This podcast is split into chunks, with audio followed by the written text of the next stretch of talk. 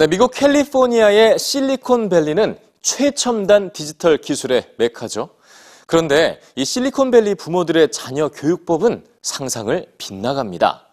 TV나 스마트폰 등 일체의 디지털 기기 사용을 철저하게 차단하며 자녀들에게 디지털 제로 환경을 만들어주고 있다는 실리콘밸리의 부모들. 그 이유가 뭘까요? 뉴스지에서 확인해 보시죠. 아직도 칠판과 분필을 사용하는 교실. 마치 과거로 돌아간 듯한 학교 생활.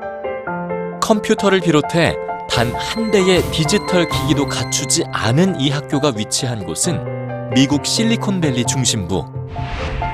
학부모 70% 이상이 첨단 디지털 기술 분야에서 일하는 실리콘밸리 종사자들입니다.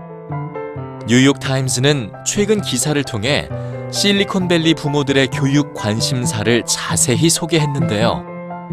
자녀들에게 디지털 기술을 사용할 수 없는 환경을 만들어 주기에 모든 노력을 기울인다는 겁니다. 최근 2년 사이 단단히 자리 잡은 디지털 제로 교육. 아이 돌보미 채용 계약서엔 아이들 앞에선 휴대폰을 사용해선 안 된다는 조항도 명시한다고 하는군요. 첨단 기술과 가장 가까이 있지만 자녀들의 디지털 기기 사용은 용납하지 않습니다. 실리콘밸리의 부모들은 디지털 기기 중독은 피할 수 없기 때문에 사용 시간 제한은 대처법이 될 수 없으며 완전한 차단만이 답이라고 판단한 건데요.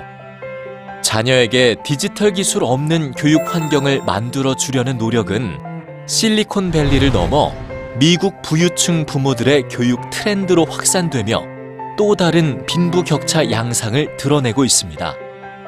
실제 디지털 기기 사용 시간도 부모의 소득에 따라 큰 차이가 납니다.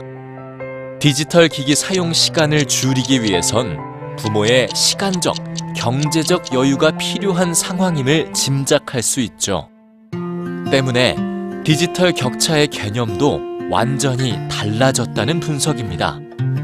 과거엔 누가 사용할 수 있는가의 접근의 문제였지만 현재는 누가 더 잘 차단하느냐로 디지털 격차가 생긴다는 겁니다.